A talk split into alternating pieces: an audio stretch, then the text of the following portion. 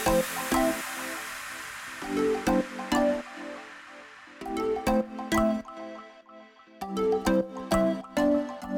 everyone, welcome to Way of Life Podcast, where we firmly believe that everyone picks a way in life, and what way you pick is extremely important and directly affects how you live. In this podcast, we seek to interview people from all around Australia and beyond on life's most important topics. Whether you're a Christian, a skeptic, or someone with a whole heap of questions, this podcast is for you. My name is Matt, a pastor living in Brisbane, Australia. This is Way of Life Podcast.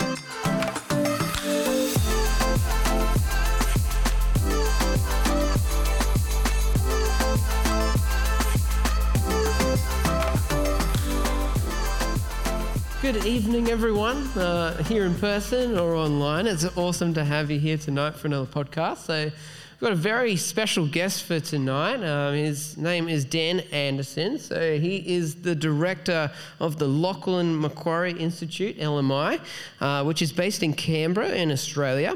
Uh, so L M I's mission, as far as I'm aware of it, is to raise up an Australian network of wise Christian leaders for politics and culture who are biblically faithful, culturally intelligent, and positively engaged for the common good. So Dan's, uh, he's a smart boy. He uh, holds a P H D um, from Macquarie University, exploring the philo- uh, sorry, philosophical ethics of forgiveness, uh, some of which, which we're going to uh, talk about tonight. Um, so Dan, it's awesome to have you here tonight. Thanks for taking uh, some time out of your schedule. Yeah. No, you, it's a great privilege to be with you, Matt. I'm really looking forward to it. Yeah. So, Dan, h- how are you going? I thought I'd start off with something lighthearted before we get into the ethics and things like that. So, how are you going? How's Canberra? But you live a little bit outside of Canberra, I'm hearing. Yeah, we, we live in a beautiful country area outside of Canberra. If I if I had a kind of roving camera, I could show you where I'm sitting. We look. I'm looking out over the paddocks down towards a beautiful lake. Um, so, yeah, it's it's a lovely spot to be. Um, It's pretty cold and, and pretty wet here at the moment. Spring, spring is starting, but it takes a while to get going in Canberra. So the sort of temperature last night was about five degrees and kind of hit maybe a top of fifteen or sixteen today. So so pretty chilly. It's fresh. But, uh, yeah, yeah. But all the flowers are coming out, and it's. Uh, I was doing a bit of work around the property yesterday, which was lovely. So, oh, that's yeah. nice. So do you live like where L M I is? Yeah, we, we have a, a beautiful property. Um, That's about twenty acres uh, that was originally built as a as a bed and breakfast, uh, and then L M I bought it uh, about six years ago, and we've done a bunch of work building on here as well. So now we have uh, a, a homestead with with a dining room and classrooms and some accommodation and a, a lecture theatre and offices and things like that. And there's also a house on the property where we live as well. So the way that L M I works is that we we bring people uh, to come and live on site here for three months. Mm. And we fly in a whole bunch of professors and lecturers and leaders from around the country uh, to run seminars. And so you kind of, you live here with the people that you're studying with and with your lecturers. Um, and yeah, that, that goes for three months. And then you do a parliamentary internship in Canberra, working in Parliament House for a little bit. Um, so it's a wow. range of experiences and community and a whole bunch of things, yeah. Yeah, that's really cool. How long have you been uh, directing that for? Uh, a bit under two years. Uh, so I started in, in January twenty twenty-one. Yeah, cool. Enjoying it?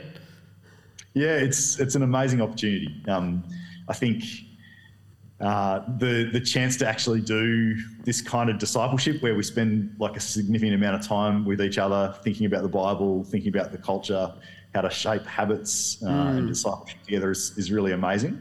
Um, where we've got a, a really excellent facility and a really great network, network of people who are involved. So I love that. I love the, the diversity of what I get to do. So I teach yeah. in the program.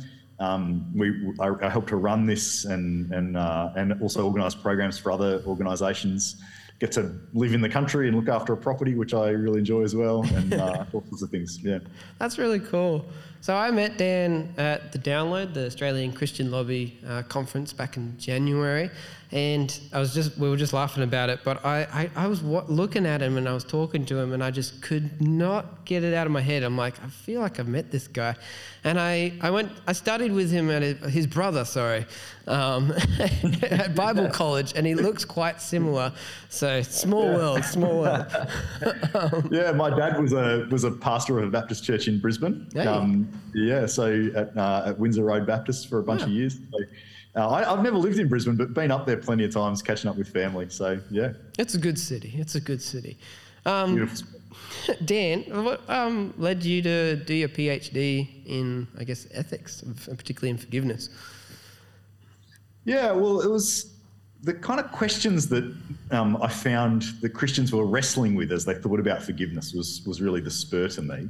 So none of us can go throughout life, I think, without finding ourselves in those situations where we know we've wronged someone mm. or we've been wronged by another person, and we're trying to work out how do we how do we kind of move through this? What's it going to look like to to to get to some kind of relationship that's that's going to be um, better again? Yeah. Um, so kind of doing wrong and making it right is, is that kind of question. Mm. Um, but the kind of question of what forgiveness involves, I've, I've found that Christians often have pretty big debates about. Um, yeah. the, the one that really struck me was the way that Christians were debating whether or not you need to wait for uh, the person who's wronged you to repent before mm. you can forgive them. Like, is forgiveness sort of an unconditional thing that I'm commanded to do regardless of what the other person does? Mm. Or is forgiveness something that I need to be willing to give, but I have to wait till the other person's repented before I can really do it? Yeah. Um, and that's a really important question. Um, and it really matters as well, because if you disagree about that with people, particularly if you disagree about it in a context where there's a, a serious wrong that you're trying to fix up, yeah. um, it can actually make the situation even worse, right? Um, so that was the original spur for me. I was interested in thinking about that question, then yeah. realised there were some other questions around how does forgiveness operate that kind of led me into thinking about how to how to think about the ethics of forgiveness. My background's in philosophy, so I'm interested in, in how concepts and words work and how to make them clearer. Mm. Um, so that was my kind of take on it. Yeah.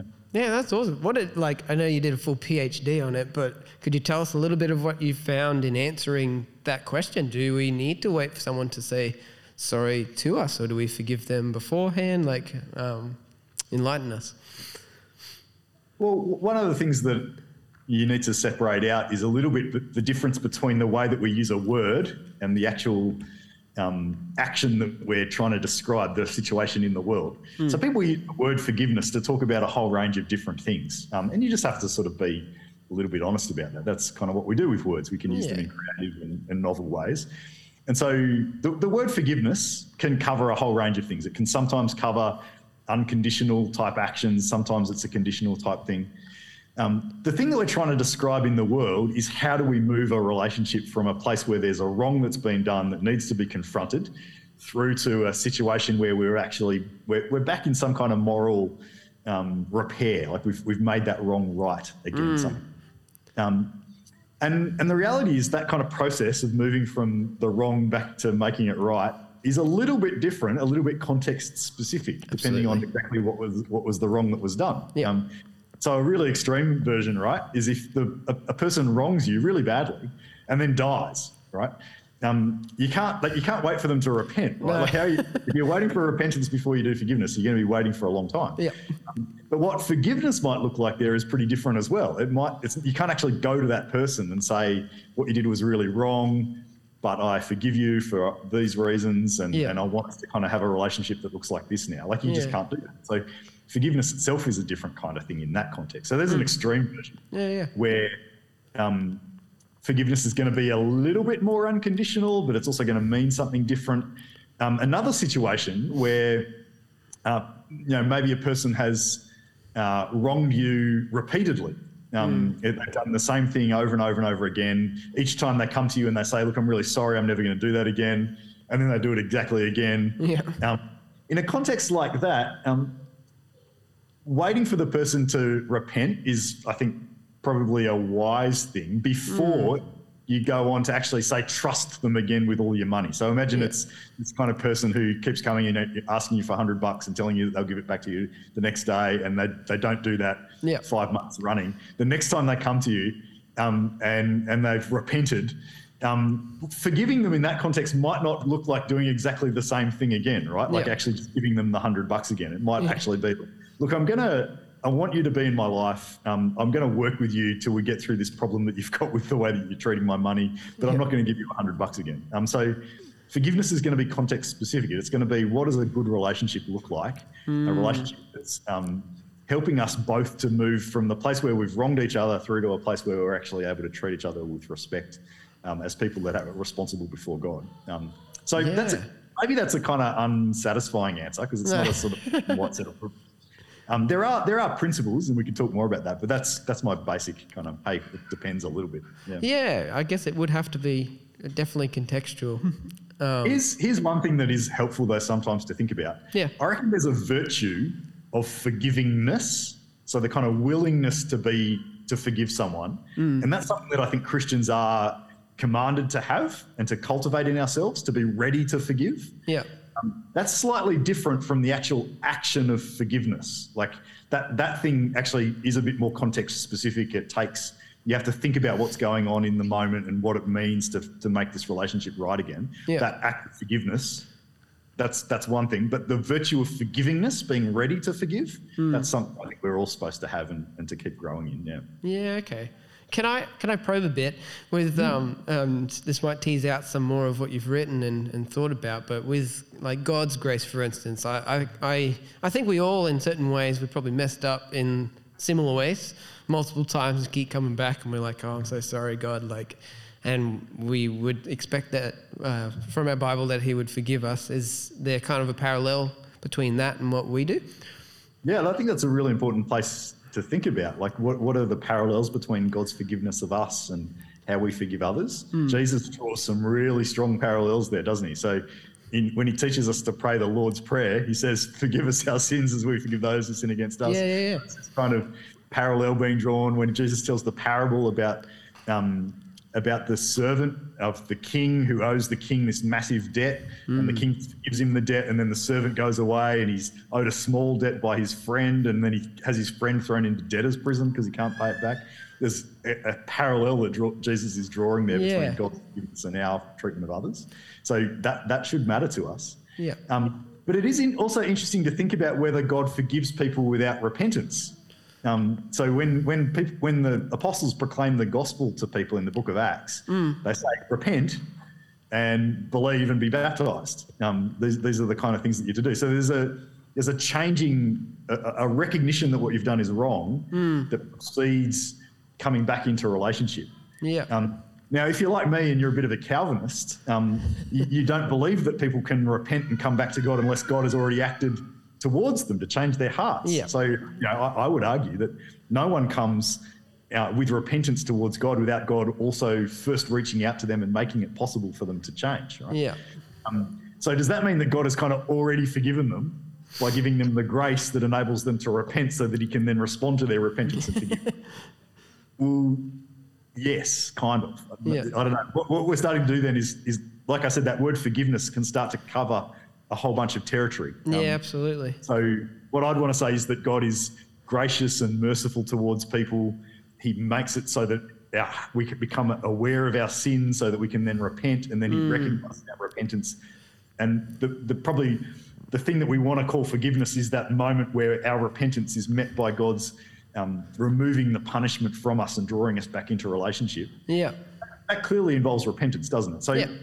One way to think about it is maybe to say there's a kind of a paradigmatic example, like a, a, a version of forgiveness that's the kind of classic version, mm. and that's one that looks like um, someone recognising that what they've done is wrong, admitting it, and then the person that they've wronged choosing not to hold that against them and to treat them instead with, with kindness and favour.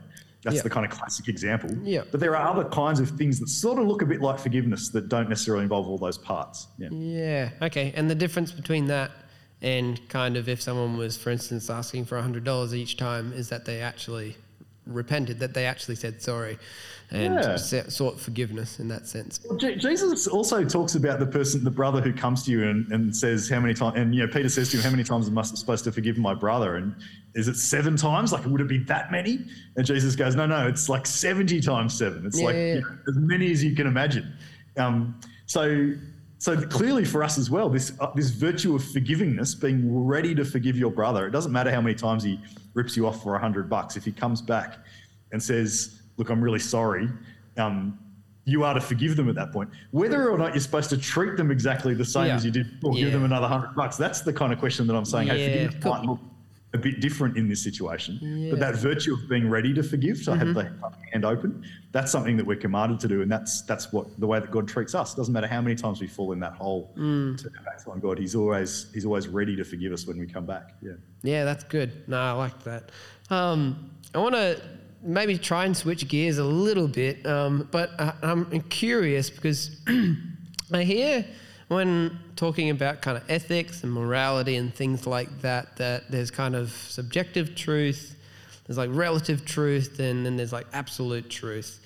And um, I was wondering if you could maybe uh, give us a little bit of an idea of what each of them are, because there's a lot of isms there, um, but it is some words in that kind of community that I, I hear a lot. So subjective truth, objective truth, and kind of relative truth, is that yeah. right? Yeah, yeah, yeah. Yeah, those are important things, and particularly when we're thinking about um, ethics and morals, right? Yeah. So one of the debates that we often have when we're talking about morality and, and what is right and wrong is whether those things are based on something that's kind of independent of my opinion, or whether it's just sort of a kind of preference that I have, mm. sort of a subjective thing, or maybe relative is kind of saying, well, it's it changes from context to context mm. according to certain kinds of rules. That that's the general idea. So let me let me kind of flesh that out. Yeah. If we're talking about objective morality, by and large, what we're saying is that there's a right and wrong that's independent of what just is my choice or is the cultural norm in my in my society. So yeah. um, it's it's kind of fixed out there. It's like a law of nature. It's the same kind of thing as gravity, right? It's just a kind of yeah. reality of the world. Yeah, yeah. Um, when we say a truth might be subjective or a, or a moral principle might be subjective, we're talking about something that is more to do with my take on the world. Um, so behind me is this uh, very interesting picture of King Henry, yeah. um, King Henry the eighth. Uh, and, and you could look at that picture and you could say, well, I, I really think that's a great work of art. Um, and... At that moment, what are you doing? Is it is that an objective claim or is it a subjective claim? A, su- a subjective claim would be saying, I think this thing is beautiful, and what it means for it to be beautiful is that it kind of causes me to feel certain ways, or that I prefer this style of art as yeah. opposed to another kind of style of art. That's a subjective kind of yeah. truth. Um, sometimes it's good that you separated out kind of relative truth from the other two, because sometimes we say relative truth is just the same as subjective truth, but there yeah. is a bit of a difference. Um, To say that something is kind of, a, a truth is relative, is not just to say that it's kind of my preference or my kind of take on the world. Mm. It's more to say that it's connected to a particular context. Yeah, so it's yeah. true within this sphere of things, but it might yeah. not be true everywhere for all time. So yeah. it is it is true that in Western cultures, Santa Claus wears a red suit, um, but it's potentially the case, you know, in another culture or in another time of history, that he wore a green suit, for example. And so yeah. the, the proof that Santa Claus wears a red suit is true, and it's not just my opinion that that's true. It's kind of true for everyone who's a, it's absolutely you know, watches Coca-Cola ads, but it's kind of relatively true. It's not true in all times and all places necessarily. Yeah, yeah, that's cool. Um, I thought that would be helpful because my, and it's a huge question, but my question is because I, I is. Is morality subjective? Like, is right and wrong subjective? Because I, like, is it really just up to your opinion? Because, and why I ask is because I, I see in kind of particularly our culture, like a, like Australian culture, uh, Western culture, like particularly in America, um, that it's kind of just up to you. Um, you decide what's right and wrong. It's kind of the you do you, and to each their own, that type of of thing. You can't tell each other what to do. Um, but it seems that like this is a really important question to ask of if that's true, because if it's not, um, and there actually are absolute kind of moral claims or moral kind of uh, laws where um, it doesn't matter if you don't believe in them or not, they're still there and it could create some sort of harm. And I, I thought of this example, I've used it in a sermon or two so far, but it's kind of like you can This is like um, uh, like gravity. I think we were talking about that before.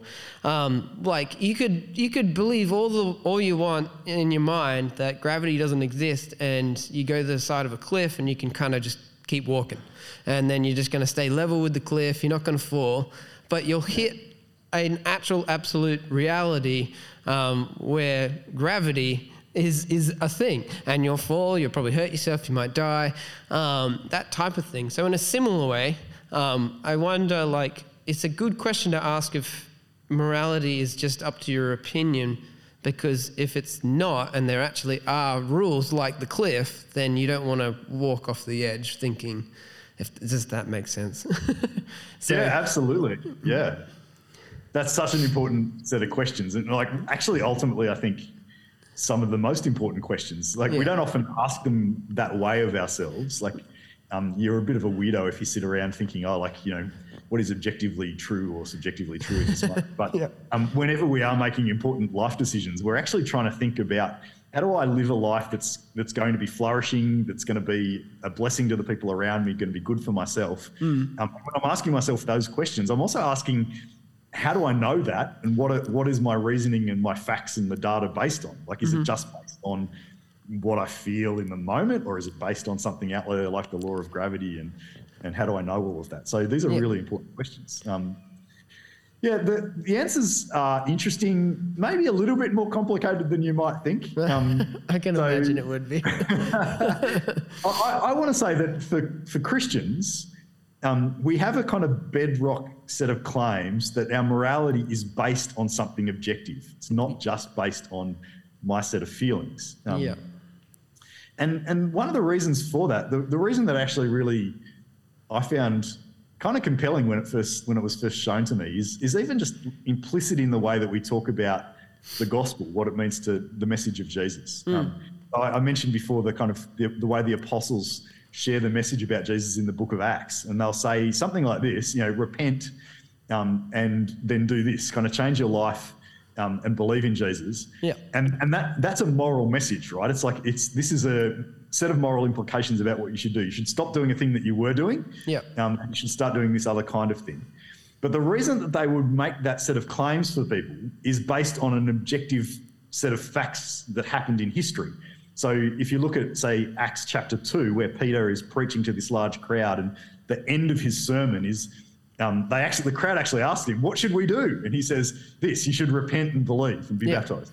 Um, but his his reasoning up to that point has been that Jesus Christ was a man who was accredited to you through these amazing works that he did, and then he was put to death on a cross, and then God raised him from the dead again, and now he's seated at God's right hand in this position of power. So yeah. what he does is he tells them a bunch of facts about the world. Yeah, um, these things are literally true. They actually happened. He says to them, you were witnesses to this. You saw these things. Yeah. So if you're thinking about what's going on there, he's what he's saying is, here's some objective truths, these things that happened that yeah. you saw, and here's some moral implications that follow from those objective truths. You yep. should repent and believe. So for Christians, that kind of basic moral reasoning is right at the bedrock of the way that we think. Mm. Um, God has established some facts about the world, and these facts have moral implications. They, they lead to things that we should do. Um, like I say, you see that most clearly in the way that the apostles preach about the resurrection. Yeah. Um, but the the very structure of creation itself, um, for Christians, according to the, and I think we get this from the Bible, has its own kind of set of moral implications. So yeah. the fact that God has created a world mm. creates this set of moral relationships between us as his creatures and him. Yeah. So there's a fact, God created, there's a moral implication. We are meant to live in a relationship with him where we give him honour and and and listen to his word. So yep. these kinds of things flow. So so there's that kind of objective reality to, to the way that Christians think about morality. Yeah. Having said that, this is where I want to say it gets a little bit complicated. That's not to say that there isn't such a thing as kind of subjective truth or subjective morality. Yeah. There are certain kinds of things which are true for me that are not true for you, Matt, right? Um, There are there are there, there, when it comes down to discussing, you know, whether I like this particular painting or that particular kind of painting, there, there will be valid differences of opinion yeah. between us, and that might even extend into certain kinds of moral implications. Not not yeah, that there's okay. a, kind of a different right or wrong for me or you, but there's there's a set of facts about the world and the way that God has made it, and even the way that He's made you or me, that we might actually have different things that we do on the basis of that from each other. Yeah. Um, And that probably also extends to thinking about relative truth and relative morality in a very limited sense, yeah. in that I think, you know, God has, in his providence, caused different cultures to come into the world. And so, is it, like, here's a weird example, but if you go to church in Fiji, wow, I just got plunged into the dark here. But that from us, the light, lights are on timers in this building. Oh, no. Um, if you go to church in Fiji, uh, if you're a man, uh, the proper wear, the proper dress code to go to a church in Fiji is to wear a thing called a sulu, which looks like a business skirt if you're a man from Australia, right? It looks, you know, it's usually lovely kind of black suit material, but it looks like the kind of thing that a woman would wear to work. Yeah. Um, so if you don't wear that to church, I think you will actually be doing something kind of morally wrong. You'll actually be doing something that's offensive to the group of people that you're going to church with, yeah, by not obeying it, what is a kind of a, a cultural norm for them. Yeah. Um, and, and not obeying it will be the wrong thing to do. It'll be kind of rude and inhospitable. Um, and so you're transgressing some kind of rule there. Yeah. But the but the whether you should wear sulus or not, or jeans or whatever to church, mm. is not itself like an absolute moral law. Yeah. Um, it's a it's a cultural, it's a kind of relative morality that's based yeah. on a deeper objective morality, which is that you should seek to love your neighbours and be respectful. Right? So yeah. there are kinds of relative morals that depend on these deeper objective truths. How would you, I guess my next question then would be, as I know it's a big question, so just do your best with the time we've got, but how would you work out then kind of the, the scaffolding of the absolutes to work out those situations? Um, yeah. For instance, I don't know, going to church naked would probably not be the greatest thing in all contexts at all times, but and there's probably some guiding principles there as to why that's not yeah. good. Horrible example, but no, hopefully you get my really idea. Funny, yeah. It's a good one. Yeah. Um, and I think this is one of the things that as Christians we need to recognise. And it's it, you might you might think I'm kind of maybe even a raging heretic for saying this, but there's a, there's a there actually I think is a gap between the, the universal true moral principles and reality that God gives us in the Bible and the specific actions that we need to take in any given moment, right? Yeah. There's, there's always this kind of little bit of a gap where we've got to work out how is it that this thing applies right here and right now. Mm. Um, God, God tells me that I need to love my neighbour, that church should be conducted in an orderly fashion. Does that mean I can wear jeans to church? Um, there's a, the Bible doesn't quite tell me exactly the answer to that. It gives yeah. me everything I, I need to work out the answer, I would say. Yeah. It doesn't tell me exactly. Um, so yeah. how do you how do you kind of bridge that gap? How does the Bible give us the mind of Christ so mm-hmm. that we can actually think ethically and morally about these things? Yeah. Well, I would say there's there's kind of four different things that the Bible gives us um, to work from. Yeah. So here we go. I'm about to kind of download some ethics at you. Do it. here are the, here are here, I would say here are four foundations of ethical reasoning in the Bible. The first is is creation. Um, God actually reveals to us um, the way that He's created the world and the purpose of the creation that He's made for us. Um, and the kinds of order that He's put into it. And you get a lot of that, obviously, in the book of Genesis at the start, but it's it's woven right throughout the Bible. Um, the book of Proverbs is full of this. Um, so famously, in the book of Proverbs, it'll say, you know, go to the ant, you sluggard, and watch the way that the ant kind of, you know, piles up stuff so that when winter comes, he doesn't starve. Yeah. So here's, here's something that you should do if you're a lazy sluggard out there at Wynnum Baptist Church. Um, pay attention to what ants do. Uh, and you should realise by looking at the creation that God has made that being a lazy bum is not a good way to live, right? Like yeah. so, you know, so, you know, stop procrastinating on that essay you've got to write. Go and do it. Um, so here's here's one kind of foundation of ethical reasoning in the Bible. God tells us creation, tells us what He made it for, mm. um, some of the orders that He's put into it, and as a kind of subset of that, we learn about humanity. Humanity is part of the creation. Um, we learn what we were made for. Mm. Uh, we learn some of the order that God has put into our lives, the way that men and women and families are meant to kind of relate and serve and love each other and mm. all these kinds of things um, we learn. So th- that's a foundation of ethical reasoning, creation. Here's another one. The second one is God's character.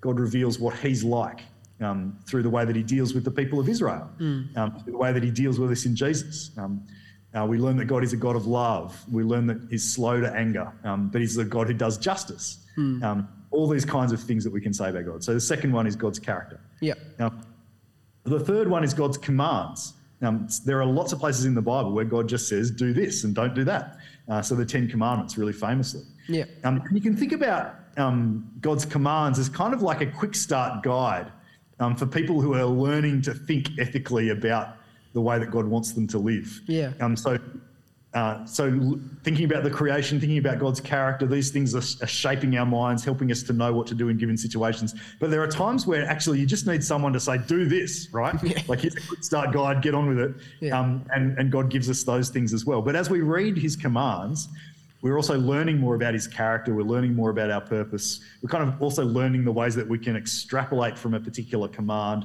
into other kinds of things. Mm. Um, so for example, um, God gives us the command very clearly, do not murder, um, in mm. the Ten Commandments in, in Exodus chapter twenty. Now, Christians have rightly extrapolated from that command to do not permit or, or commit ad- abortions, right? Um, mm. it, it is something that the Bible doesn't talk about directly, yeah. but seems to be a really straightforward extrapolation of the command not to murder. Yeah, it's buttressed by a whole bunch of other kinds of things as well. So that's the third one, God's commands. Yep. Fourth one is the future. Um, in order to make good ethical decisions, you actually have to know what you're living for, where the world is going, what I'm hoping for in this life, um, what kinds of things um, should I be aiming for. And God has told us the future that he's promised to us and where mm. he's taking the world towards. And so the fourth kind of foundation of ethical reasoning in the Bible is the future. Yeah, cool. Now, to make all of those things hold together, Um, they all fit together around Jesus. So Jesus is the center of ethics in the Bible. Jesus is the one who actually reveals to us ultimately God, what God's creation is about, what he made it for. Um, uh, he he kind of he takes all of those things we learned from Genesis and then he kind of fills them in with even more detail. Yeah. And and simply by the fact of his resurrection, Jesus shows us that God hasn't given up on his creation. He still mm. likes this created world that he'd made because He, God takes Jesus' physical body and he makes it alive again. Yeah. Um, so that's God's great big yes to this creation that he's made. Yeah, yeah, yeah. Um, Jesus reveals to us God's real character. Um, in, if Jesus says, if you've seen me, you've seen the Father. So as you mm. look at the way that Jesus cares for the people around him, his justice, his compassion, you're seeing what God's character is like. Um, Jesus interprets for us God's commands. So in the Sermon on the Mount, Jesus sits down and he says, you've heard it was said to you, but now I say to you.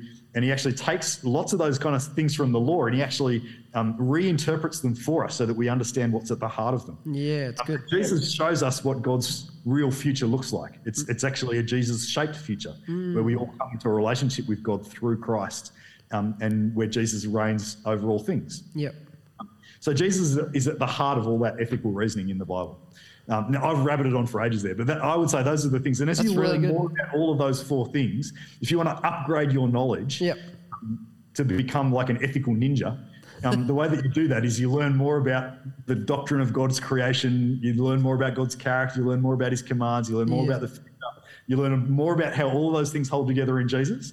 And as you learn more about all of those things, you start to know, how do I move across that gap from mm. what I see in the Bible into what I need to do in this moment right now? I bring all of those things to bear on that particular moment. Yeah, yeah, that's really good. That's awesome. So you kind of get your own by doing those things, by reading that and um, kind of diving into it. You get your scaffolding, you get your kind of your um, yeah, your foundations of how to work out in the kind of what might be a bit of a grey area of like, okay, I know these things from the Bible, I know these things from the character of God, I know these things from Jesus, so that kind of helps me work out something to try and do the best I can. Whereas I exactly. find that many, many people don't do that. They kind of go, oh, I know a tiny bit, or that they'll, they'll only focus on one, um, or yeah. and then they'll kind of go, this just kind of feels right. Yeah.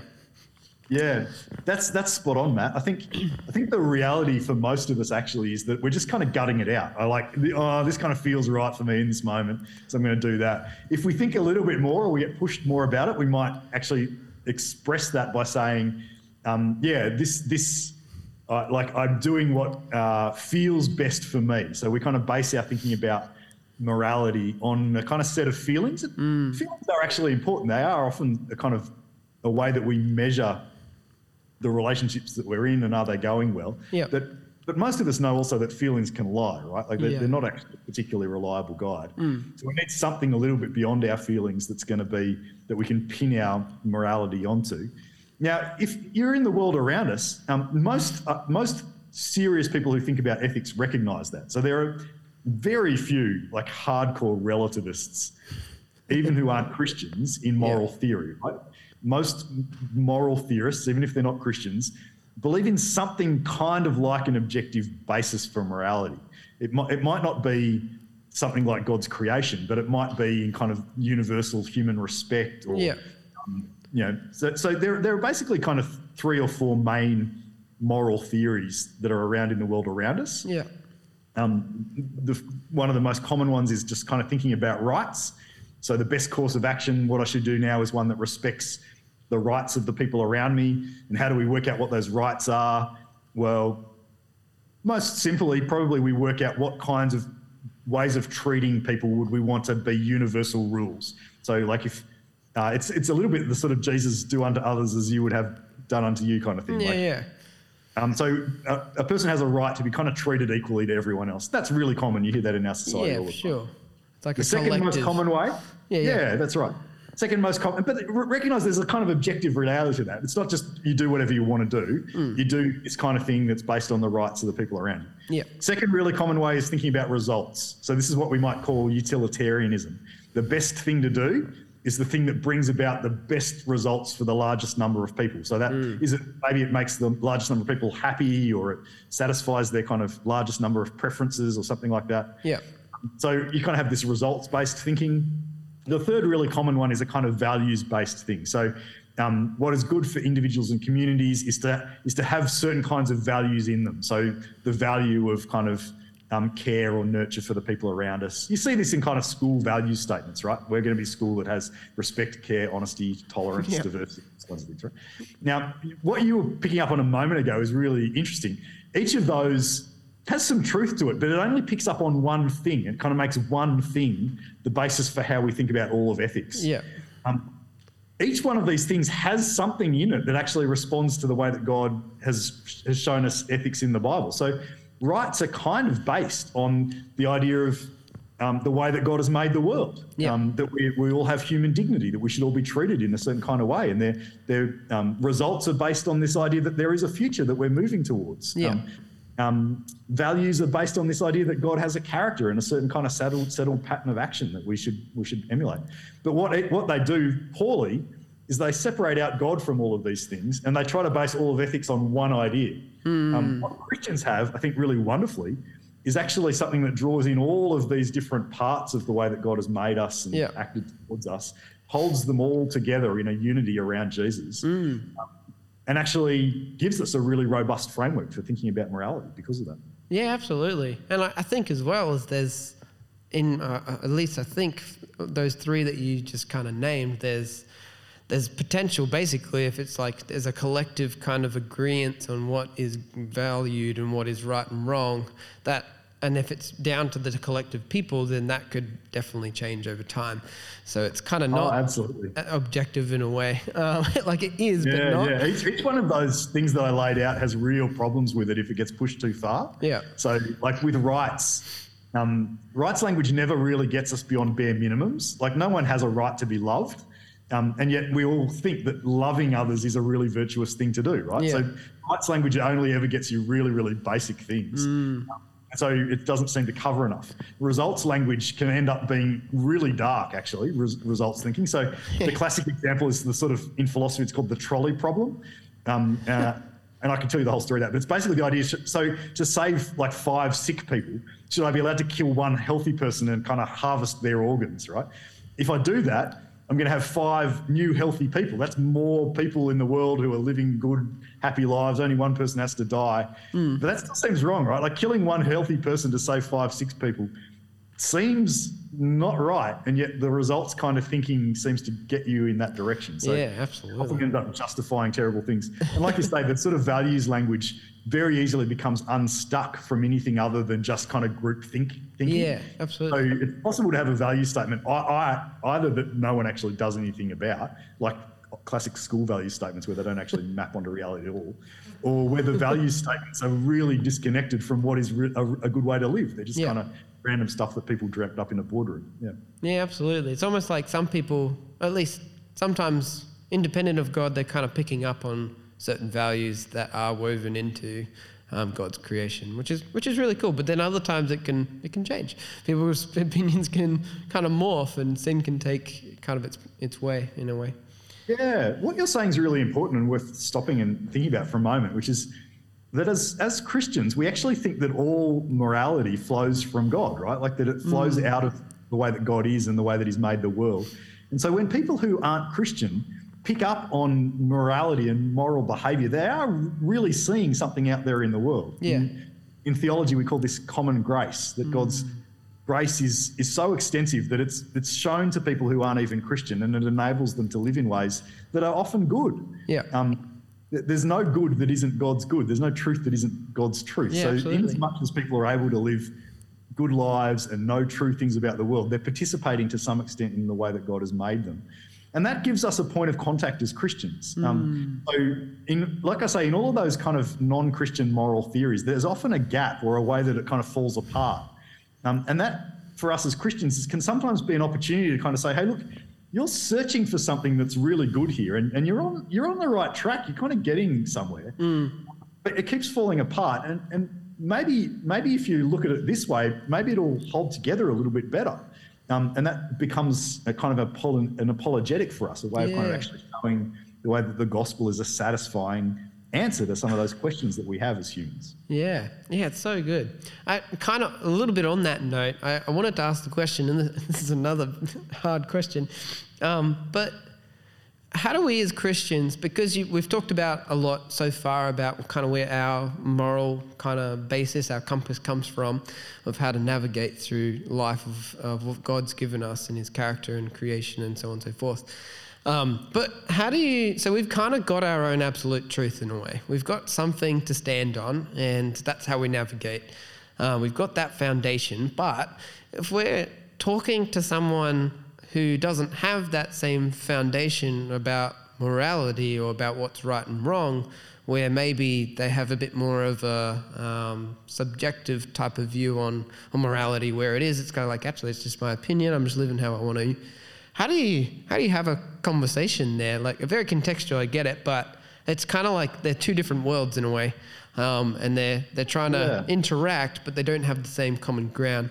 Um, so I wondered if you had any yeah. kind of advice there. Yeah, I mean, there's a couple of different things to think about there. One one is say say for example, it's just two two of us kind of sitting down to have a conversation about an issue, kind of like we're doing. Mm. Um, What what we're going to do, I think, initially is is probably try to to listen as well as we can to each other, if this is a good conversation, right? So yeah. um, I'm, I'm going to try to ask you some questions. You're going to ask me questions, and we're going to each take our turn to try and set out as much as we can. What's this moral issue that we're thinking about? Um, how do we think? What what do you, what do we think the answer is? Mm. And then, and then get into the level of the why. Why do we think this is the right answer to this yeah. particular question? And as we do that, we will recognise that there are our answers are really different, and probably the reason for diving into the why level questions is that'll help us to understand why they're different. Yeah. Um, and, and hopefully what we'll find there is some points of common overlap, right? Yeah. So um, if I'm talking to someone who's thinking about uh, why we should, um, you know, we should we should. promote better housing affordability in Australia, right? And this other person doesn't recognise anything to do with God, but they recognise actually something about the need for humans to have housing because it's part of our sense of dignity. Like everyone deserves, they have a right to, to affordable housing um, because everyone deserves to be treated with dignity, and to not have a house is to kind of um, suffer a terrible indignity. Yeah. Um, And so as we go back into the kind of why level stuff there, we discover we've got a commonality. I also think that humans deserve to be treated with dignity, mm. and so do you. And in fact, we might end up at a, at a similar place in terms of the policy that we want to adopt. But the why question will lead me into thinking a little bit about what it means for humans to be in a relationship with God. Um, whereas my friend who might be kind of, you know, working from a, a kind of a, a, a rights-based moral theory mm. will kind of say, well, it's just based on kind of human rationality. Yeah. And then he'll ask some questions of each other at that level. He'll look at me and he'll be very skeptical. He'd be like, why do you believe that humans are created in the image of God? That seems like a wild, weird assumption to make. So, yeah. um, and I'll... Oh, no.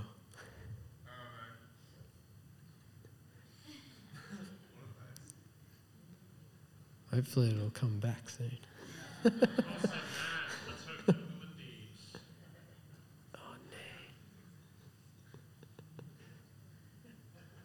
He's still there. To understand a lot more about what shapes my thinking as a Christian, um, I'll get to understand more of his.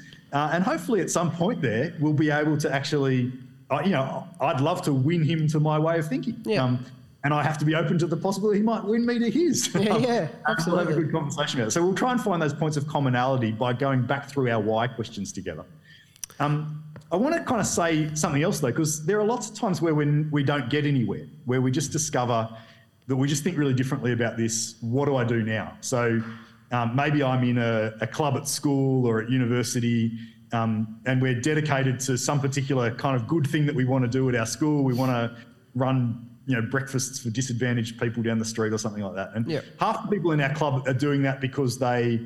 Um, They, I don't know, they're just ethical people or something. They have their own theory. Maybe they think this will bring about more happiness in the world. The other half are doing it because they're Christians. And we we just can't actually persuade each other to change our minds. Yeah. Um, I would say that in that kind of example, it's still a good thing to do, right? Like, so there's yeah. there's a basic thing that there's there's the space for cooperation here. Um, yeah. That cooperation is a good way to kind of live out our Christian ethics, even with people who might have similar Um, actions that they will take on the basis of different reasons. Mm. But cooperation is one of, I've got four things for you again. Cooperation is one of four different ways that Christians can relate to the world around them. Cooperation is the first one, the kind of most basic one, and it's one that you see all the time in the Bible, where Christians just cooperate with non-Christians because we all live in God's world and he's given us common grace. Second one is subversion, right? So sometimes Christians have to work with people who see the world really differently from them. Um, and Christians just get alongside. They keep doing what they do as Christians, but they, they, they're clearly doing it for other reasons. And occasionally they do things that other people just won't do, right?